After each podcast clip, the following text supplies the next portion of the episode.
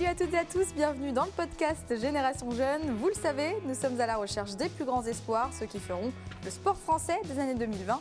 Sacré défi pour eux, je suis très heureuse d'accueillir aujourd'hui un plongeur, troisième de la dernière Coupe du Monde qualificative pour les Jeux Olympiques de Tokyo cet été, Alexis Gendard. Salut Alexis. Salut Maxine, ça va bah, bah nickel ouais, et super, tout. Super, super. Et toi Bah ouais, très content d'être euh, sur ce plateau avec toi. Je suis hyper contente de t'accueillir. Tu as fait euh, troisième lors de la dernière euh, Coupe du Monde un petit peu qualificative pour les, les JO de, de Tokyo là en 2021. Ah bah pas qu'un petit peu.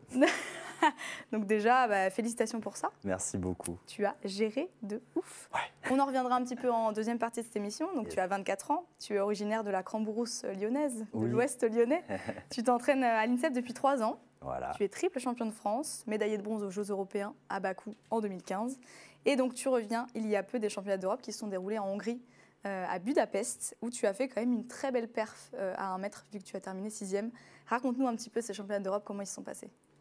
On sortait du coup euh, de la Coupe du Monde. Ouais. On a enchaîné directement. Donc on, on était en transit euh, de Tokyo jusqu'à Doha pour venir ensuite en Hongrie. Euh, donc il s'était passé plein de choses. Il y avait l'euphorie de la qualif au jeu, cette merveilleuse médaille un peu inattendue. Donc euh, voilà, il a fallu quand même un peu calmer la machine et redescendre un peu sur terre parce que c'est important de, de se recentrer sur les bonnes choses. Donc euh, voilà, je commence les championnats d'Europe à 1 mètre. Je me qualifie en finale.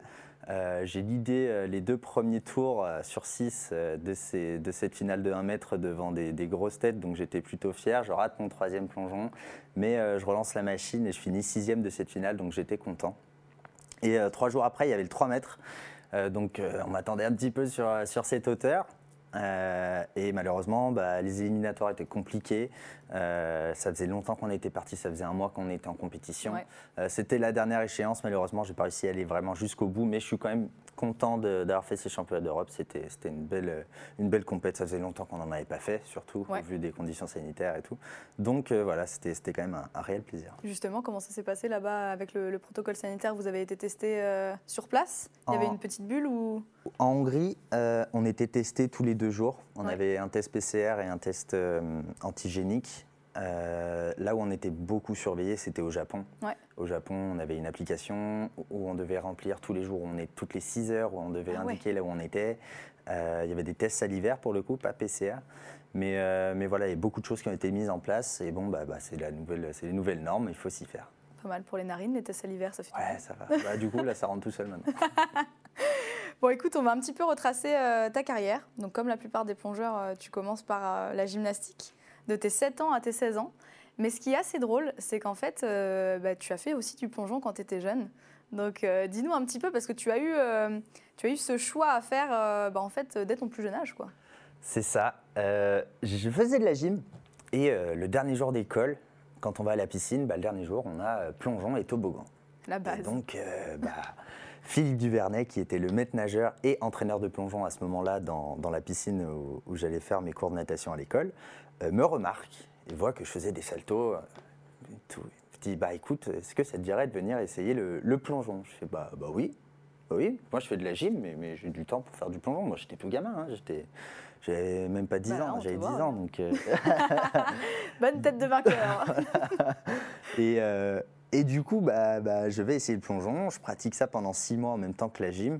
Donc il y avait un peu un conflit entre l'entraîneur de gym, tout ça. Mais, euh, et donc je vais jusqu'au championnat de France en 2008 à l'INSEP. Et, euh, et à la fin de l'année, j'ai pris la décision de, de faire uniquement de la gym parce que c'est ce que je voulais faire et que je voulais faire du très haut niveau en gymnastique. Donc voilà, ouais, j'ai tout shoté un petit peu, un petit peu à la gym, euh, au plongeon avant Ouais. de. Alors, on voit tes Revenir. podiums en tant que gymnaste. Et euh, la gym, c'était un petit peu ton sport de cœur quand même? Ah bah ouais, la gym, c'est vraiment, c'est vraiment là que je me sentais super bien. C'est là que j'aurais voulu parfait dès le départ. C'est pas pour rien que j'ai fait ce choix à la base. Euh, malheureusement, bah, il, a fallu euh, faire un autre choix plus tard quand on m'a refusé l'accès au Pôle France de Lyon. Euh, il manquait des aptitudes physiques peut-être. J'étais déjà aussi un petit peu vieux. 15-16 ans, voilà, il y avait une génération qui arrivait derrière moi. Du jour au lendemain, coup de tête, j'arrête la gym, je vais faire un autre sport. Le plongeon. Le plongeon, j'en avais déjà fait, je connaissais deux, trois personnes. J'ai fait bah, feu. Et puis, bah, un an après, je me suis retrouvé au Pôle France de Strasbourg, qualifié pour les JOJ et les championnats du monde, championnats d'Europe. Et euh, j'ai réussi à faire euh, les points en senior au Grand Prix de Bolzano la même année. Donc voilà, c'était, ça s'est allé très très vite. Et, et j'ai saisi un peu cette opportunité de pouvoir tracer mon chemin sur, sur cette voie-là. Et comment euh, comment t'es passé à Strasbourg? Parce que du coup, tu as recommencé le plongeon euh, à Lyon, j'imagine, vers chez toi.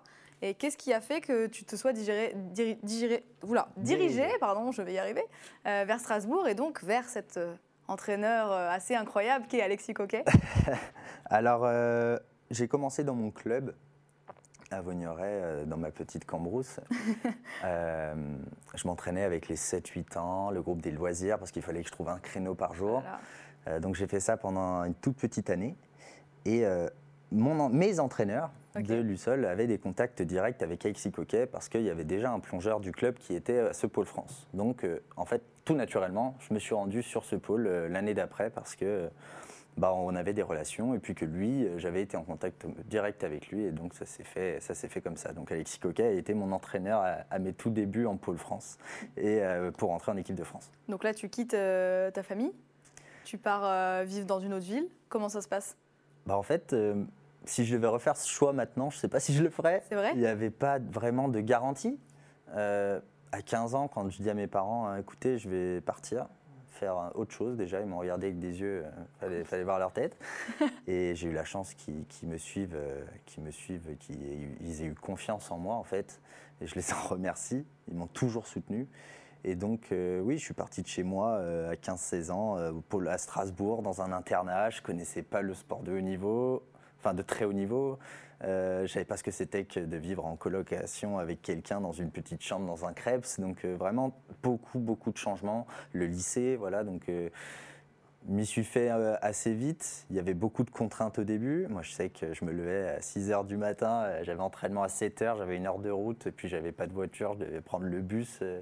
Voilà, il y avait beaucoup, beaucoup de, choses. Mais bon, j'étais motivé, je savais pourquoi je faisais ça. J'ai lâché la gym, c'était pas pour rien. J'avais un projet très béton dans la tête, et j'ai rien lâché, je suis jusqu'au bout. Donc, tu avais entraînement avant d'aller en cours, limite, en fait Oui, c'est ça. J'avais entraînement le matin tôt, deux fois dans la semaine, et après, on allait à l'école en cours et euh, le soir, on revenait à la piscine. Avoue que ça, c'est dur au plongeon de se lever, de devoir aller dans l'eau à 7 h du mat. C'est pas facile. C'est pas facile. Au début, je me disais, mais il y a plein de sports qui pratiquent le matin, et ils sont pas fatigués. Je prends l'exemple des nageurs. Mm, mm. Alors les nageurs, euh, voilà, bon, ils nagent dans l'eau, c'est difficile. Mais nous, on saute, on fait des saltos, enfin, genre à 7 h du mat, on n'est pas réveillé. Donc, c'est. Voilà, c'est. Oh, c'est un petit rythme à prendre. Voilà, c'est un petit rythme à prendre. Euh, est-ce que c'est classique, j'ai envie de dire, euh, bah, finalement, de passer de la gym au plongeon?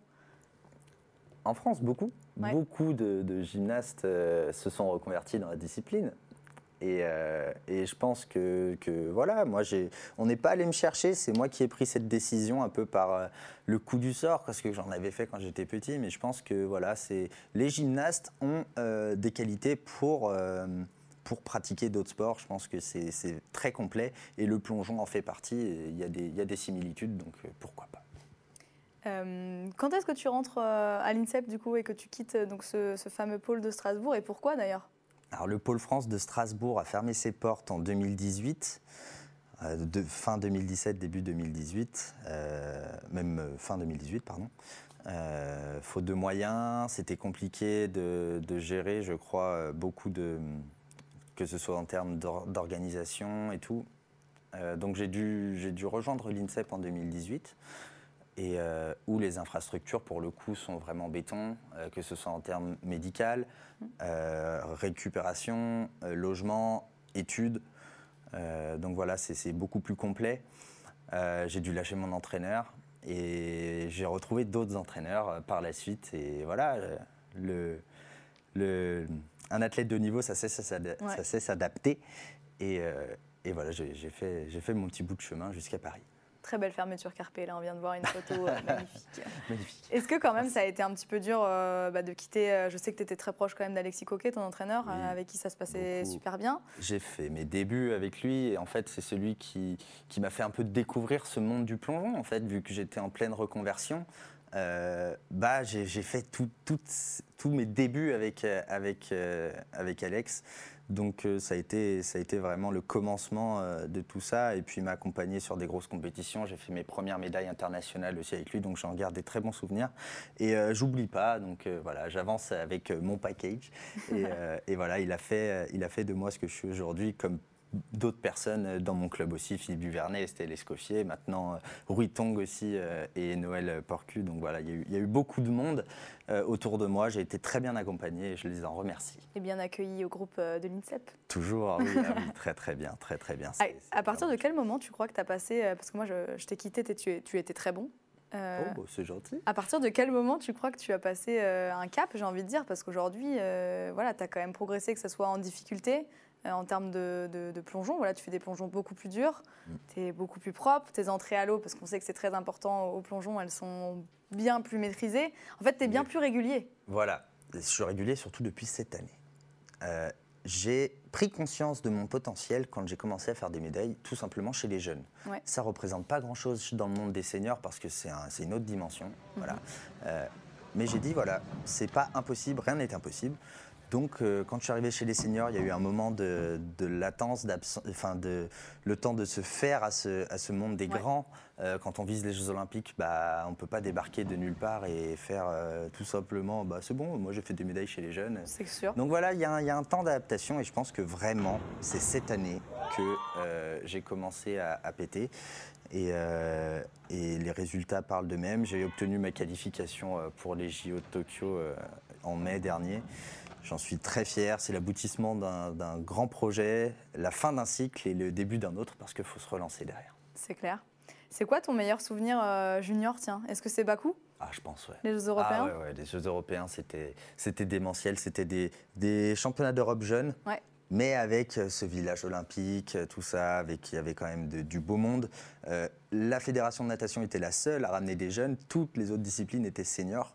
Donc euh, voilà, c'était l'opportunité de, faire des, résultats euh, à la hauteur de, de, cet événement. Les JOJ Ah, les JOJ. Les JOJ, c'était fou parce que. Là, on voit ta médaille à Bakou. Ouais. Ah, avec euh, comment il s'appelle cet le russe, à gauche. Et sur la troisième place, c'est Mathieu, Mathieu, Mathieu Matili. Matili.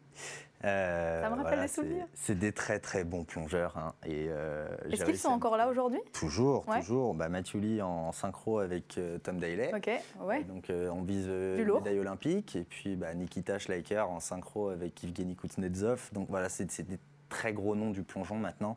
bah, on essaye de leur coller aux fesses, hein, c'est pas compliqué. Hein. donc voilà. Est-ce que, on n'en a pas parlé encore, mais c'est vrai que tu as fait un petit peu toutes les hauteurs, parce qu'en plongeon, donc il y a le, 1 mètre, le 3 mètres, qui est une discipline olympique. Euh, on a aussi le 10 mètres, donc qui est une discipline olympique. Tu as fait un petit peu tout. Euh, pourquoi, en fait, tu étais à 10 mètres? Pourquoi tu es redescendu à 3 mètres? Je touchais à tout au départ parce que bah, c'était nouveau pour moi. Je, prenais beaucoup de plaisir à faire, à faire ce sport, à faire cette nouvelle discipline. Et le 10 mètres, c'est une plateforme rigide, donc. Et pour un gymnaste, c'est je trouve que la, passerelle est plus simple, mhm. c'est plus facile, c'est une hauteur de jeune où euh, voilà, on n'a pas forcément conscience de tous les dangers. Euh, et euh, je m'épanouissais bien dans cette discipline. Donc le 10 mètres, c'était vraiment quelque chose que j'adorais. Mais en, en, parallèle, je bossais quand même la planche parce que c'était quelque chose à faire. Et j'avais des exemples de plongeurs dans la tête quand je me renseignais qui pratiquaient les trois hauteurs, 1 mètre, 3 mètres, 10 mètres. Comme, et puis j'avais envie de faire pareil. Voilà, Patrick Osding, c'est vraiment l'exemple euh, type. Euh, donc voilà, on va chercher ces mecs-là et je pense que bah, c'est pas impossible. Bon, j'ai dû me retirer en 2017 à cause d'une blessure à 10 mètres. Et euh, bah, du coup, j'ai dû me spécialiser dans le 3 mètres depuis. Et, puis bah, ça a super bien marché. Pourquoi pas revenir à 10 mètres pour Paris 2024 Mais en restant sur le 3 mètres quand même? Oui. Oui, je pense qu'il faut être. Euh, il faut, je, suis devenu euh, plutôt bon euh, à la hauteur du 3 mètres. Je ne vais pas lâcher ça, ce serait dommage. après, si c'est possible de, de refaire du 10 mètres sans lâcher le 3 mètres, pourquoi pas? Voilà, c'est un projet. On ne sait pas si ce sera faisable ou pas, mais moi j'aimerais bien. Rares sont les plongeurs quand même qui arrivent à faire les deux, les deux au JO. C'est usant. Bah, c'est ça c'est usant. C'est qu'il faut t'organiser pour bosser et le 3 mètres et aussi le 10 mètres. Moi, s'il y a des bobos, c'est niette. C'est pas possible. Mais euh, on verra. Eh bien, écoute, euh, on verra ça. Quelle est ta petite routine, tiens, avant compète T'en as une ou pas? Avant compète Ouais. Euh, je, surtout la nuit avant de dormir, Ouais. j'écoute de la musique euh, en révisant mes plongeons. T'écoutes quoi? Ça peut aller. euh, J'ai beaucoup de playlists. Souvent, c'est très calme le soir. Quand je suis en compétition, c'est un peu plus énervé, mais euh, le soir, c'est très calme, que ce soit du classique ou que ce soit de la techno un peu douce. Euh, ou même, euh, j'ai des playlists de hang drum. C'est un instrument un peu sympa. Donc, du coup, c'est très calme. Et du coup, là, je me projette un petit peu dans, dans mes compètes. Et donc, tu me, tu me le disais, tu visualises tes plongeons? Ouais. Ça veut dire quoi ça? En fait, on ferme les yeux, on s'imagine faire la figure euh, de l'intérieur de son corps, donc moi comment je vois, et puis de l'extérieur au bord du bassin. Et euh, en fait, on visualise ces plongeons pour euh, essayer de voir en l'air. On peut même mettre au ralenti dans sa tête, mais c'est un vrai travail. Euh, en préparation mentale, on fait beaucoup ça. Et donc, ouais, ouais, c'est sympa. C'est quelque chose que tu as toujours fait ça? Pas toujours, mais si, en fait, oui, peut-être, parce qu'au final, on, on rêve tous de se voir faire en fait euh, Ouais. notre sport, pratiquer notre sport. Après, maintenant, euh, c'est beaucoup plus poussé, on Mhm. va dire. Euh, mais ouais, je pense qu'on a toujours fait ça, après, à plus ou moins de niveau. Une compétition de plongeon, c'est euh, très très long. Euh, ça peut durer parfois des heures. Comment est-ce que tu gères ça, sachant que donc, quand on est en senior, comme toi tu es, il Mm. y a cinq plongeons à réaliser, Six. cinq plongeons de 6 pardon pour les garçons, hommes et 5 cinq pour les femmes, des plongeons qui sont quand même de difficulté très très dure. Ouais. Euh, comment est-ce que tu gères le temps entre les plongeons? Eh bien, déjà, ce qui a fait la différence cette année, ce pourquoi j'ai pété, je pense que c'est ça. C'est cette gestion en fait entre les plongeons, parce que voilà, une compétition, c'est donc composé de six plongeons. Euh, on passe toutes les 30 à 40 C'est ça. minutes quand il y a beaucoup de plongeurs, et entre-temps, on n'a pas le droit de s'entraîner et de sauter sur une Mhm. planche. Donc ça veut dire qu'on va euh, se réchauffer. Alors moi, je sais que ma routine, c'est je sors de mon plongeon, je souffle, je m'allonge, j'écoute de la musique. 10-20 minutes avant, je commence à rebouger, euh, me rétirer. Là, je m'active, je saute. Et en fait, cette routine à faire six fois d'affilée pour pouvoir être, euh, être prêt pour son prochain plongeon. Mais c'est vrai que c'est, ça met beaucoup de temps à être assimilé. Il faut apprendre à se connaître, il Mm. faut apprendre à, à aussi gérer l'erreur, parce qu'au final, euh, si on a fait un plongeon bien avant, euh, bah derrière, on peut être un peu stressé pour faire bien aussi. Si on a raté avant, faut pas être déçu. Donc en fait, il faut vraiment faire la part des choses, plongeon par plongeon par plongeon. Et, euh, et voilà, c'est une vraie gestion, c'est un vrai défi. Et je pense que ça fait partie euh, de la compétition et c'est vraiment une partie très difficile. Ouais, c'est justement, je pense, ce qui fait ben, les très bons plongeurs. Parce qu'en plus, on sait très bien qu'au plongeon, bah, quand on rate un plongeon, euh, c'est un petit peu catégorique. quoi. C'est comme si euh, c'était foutu. quoi. C'est c'est vrai. Mais pourtant, c'est pas ça qu'il faut se dire. Ouais, Il faut aller jusqu'au bout. Et, euh, et c'est vrai que c'est- ce, ce truc de se dire, bah là c'est mort, mais je vais aller quand même au- jusqu'au bout. Mhm. Bah là c'est qu'on a passé un cap quand on a réfléchi, quand on Carrément. arrive à se dire, ok il s'est passé ça, c'est pas grave, allez feu, on avance, on continue. Il me reste trois heures de compétition, je vais pas lâcher tout de suite. Mais voilà. Écoute, c'est- euh, je n'avais pas passé ce cap, apparemment. Ah bah, bah, mais, il m'a euh, fallu plusieurs années. Hein. non, mais franchement, euh, une discipline très très complexe. Puis on est le voit pas en fait. Ouais. On le voit pas, nous on voit juste les six plongeons, mais au final il y a beaucoup beaucoup de beaucoup de choses qui se passent entre entre ces passages. Ouais, dans la tête. Puis même, tu vois, euh, attendre euh, 45 minutes parfois, puis remonter sur la planche avec le stress, puis les jambes qui tremblent.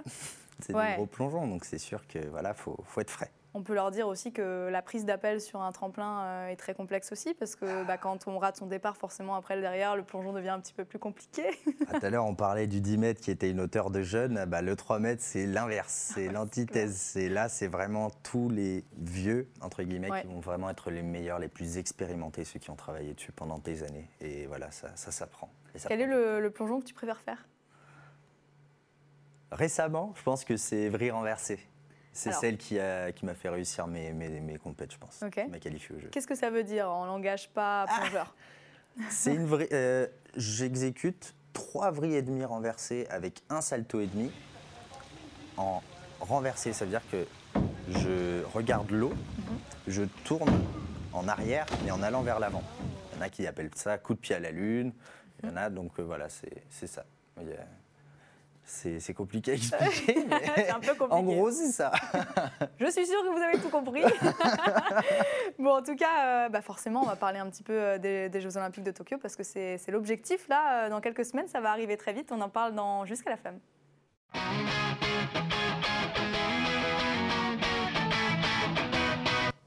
Pour ceux qui auraient loupé le début de cette émission, je suis avec euh, Alexis Gendard, très grand plongeur, euh, troisième de la dernière Coupe du Monde euh, bah, qualificatif, justement pour les, les Jeux de Tokyo là, cet été. Euh, Raconte-nous du coup bah, cette qualif, comment tu l'as obtenue Il fallait figurer parmi les combien pour être sélectionné pour les Jeux? Alors, cette qualification qui est vraiment le grand chelem des plongeurs, c'est c'est une grosse, grosse étape. Euh, on était euh, 60 plongeurs au départ à se présenter à la compétition.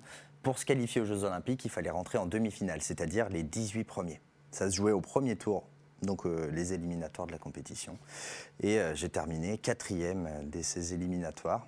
Donc déjà, Donc euh, j'ai pu obtenir mon ticket euh, pour les Jeux euh, dès la première compète. Enfin, de toute façon, ça aurait été dès la première compète. Ouais. Donc j'ai pu obtenir mon quota pour les Jeux. Et derrière, je suis passé en demi-finale. Et en demi-finale, euh, je fais cinquième euh, de la demi. Donc je passe en finale. Voilà, moi l'objectif c'était de faire top 15 euh, quand je suis arrivé sur cette compétition. Donc je me retrouve quatrième, cinquième en demi. Bon bah feu, on part pour la finale. Et, voilà, finale, je fais cette petite breloque de bronze où j'étais, vraiment fier. Je pense que c'était un des plus beaux jours de ma vie parce que j'avais et mon quota olympique et cette médaille mondiale. C'est, fou. Voilà, c'était, j'étais, j'étais le plus heureux du monde à ce moment-là. Avoue que tu as fait un peu la photo classique. Tout le monde l'a fait celle-là. Pourquoi classique? Moi j'ai pris ma médaille, je l'ai kécro. Il manque un bout d'ailleurs aujourd'hui. Il manque un bout aujourd'hui, mais ça on verra pas. Où est-ce que tu l'as mise cette médaille? Elle est chez moi, elle est chez mes parents. C'est vrai? Ouais. Ils devaient être trop fiers. Tu les as appelés. euh, ils suivaient la compète ou pas euh? Suivaient la compète. Ils ont suivi les élimes. Il était 3 heures du matin en France. Euh, ils n'ont pas beaucoup dormi cette semaine.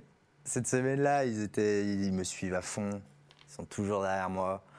C'est les premiers que j'ai appelés en sortant de la compète. Même si, euh, en fait, j'ai fini, j'ai la finale et après le podium, on avait l'avion dans une heure.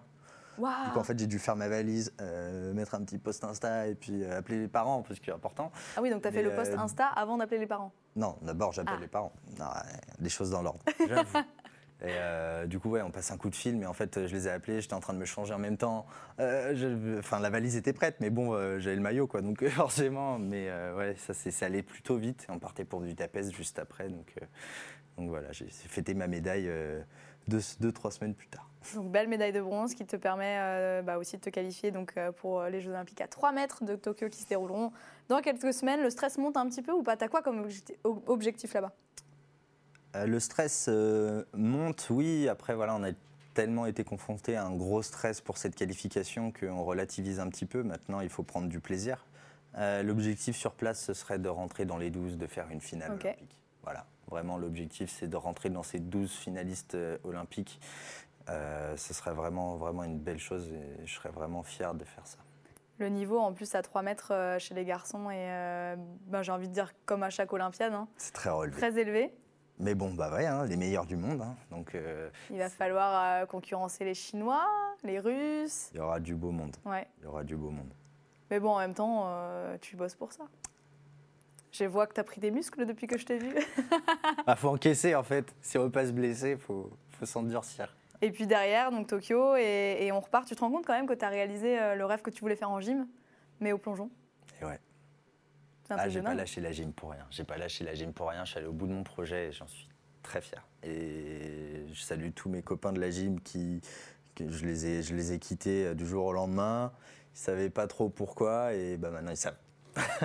Comme quoi, euh, bah voilà, moi j'ai fait le, le même parcours. hein. quand on n'y arrive ouais. pas forcément en gym, bah, il y a toujours quelque chose derrière. Et, euh, et le La plongeon, passion du sport. Ouais, la passion du sport. Le plongeon est une très bonne reconversion. Voilà. Alex, euh, je crois que tu vas kiffer ce moment, parce que moi c'est mon moment préféré à chaque fois. Ouais. C'est l'heure du quiz.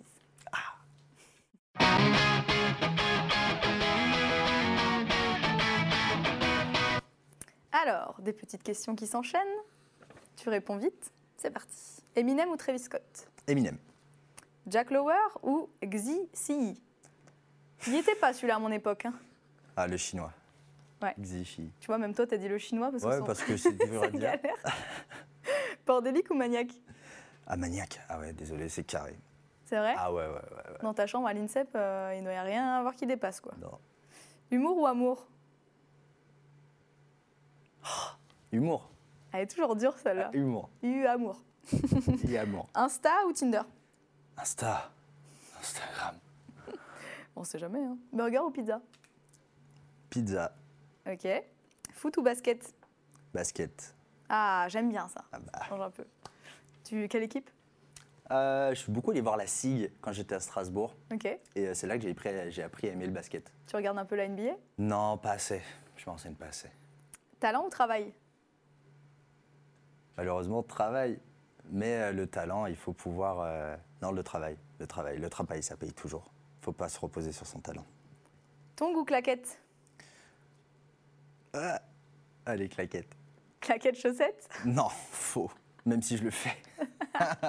Mais je crois que tous ceux qui sont passés par l'INSEP Ah ils ouais, pff, malheureusement. En fait, c'est le côté pratique. On est toujours en train de se dessaper toute la journée entre les entraînements. la-. Donc en fait, euh, si on devait remettre ses chaussures à chaque fois, on les enlèverait 15 fois par jour. Donc claquettes chaussettes. euh, Ouais, mais ce qui est marrant, tu vois, c'est que sur les podiums, tu vois, bien souvent, tu as du claquette chaussette. Mais Mais, alors, mais ça, c'est refusé. ah ouais, Ah ouais, mais non, c'est mort. Faut juste mettre les claquettes, quoi. Non, tu mets des pompes. Ah ouais Bah Sur le oui. podium, tu mets des pompes, toi Euh, oui es- Non, non, c'est bon. On fait ça bien. Podium, on fait ça bien. Donc en fait, quand t'as fait troisième, t'as été chercher tes chaussures et Bah tout. ouais. On est venu me chercher, elle me fait Ah non, non, faut y aller. Je dis Non, d'abord, je mets mes chaussures. J'adore. Souple ou raide? Souple ou raide? Souple. Ouais. Ouais. C'est vrai? Ouais. T'étais un gymnaste déjà qui était souple? Je suis pas extrêmement souple, mais je suis suffisamment souple. Et de toute façon, la souplesse est tellement important que souplesse. C'est-à-dire que tu veux dire que tu n'es pas comme euh, Benjamin Offray qui avait fait quatrième aux Jeux Olympiques de Rio 2016 en plongeon, Benjamin, il est très souple en l'air. en l'air. Toi, c'est tout le temps, quoi.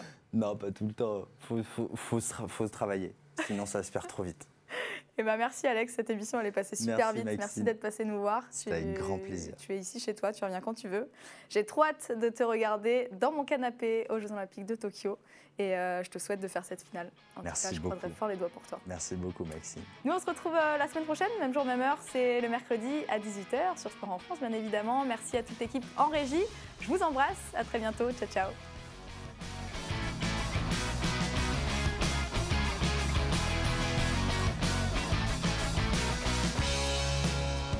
Retrouvez Génération Jeune, présenté par Maxime Ouzan, en podcast sur Sport en France et vos plateformes habituelles.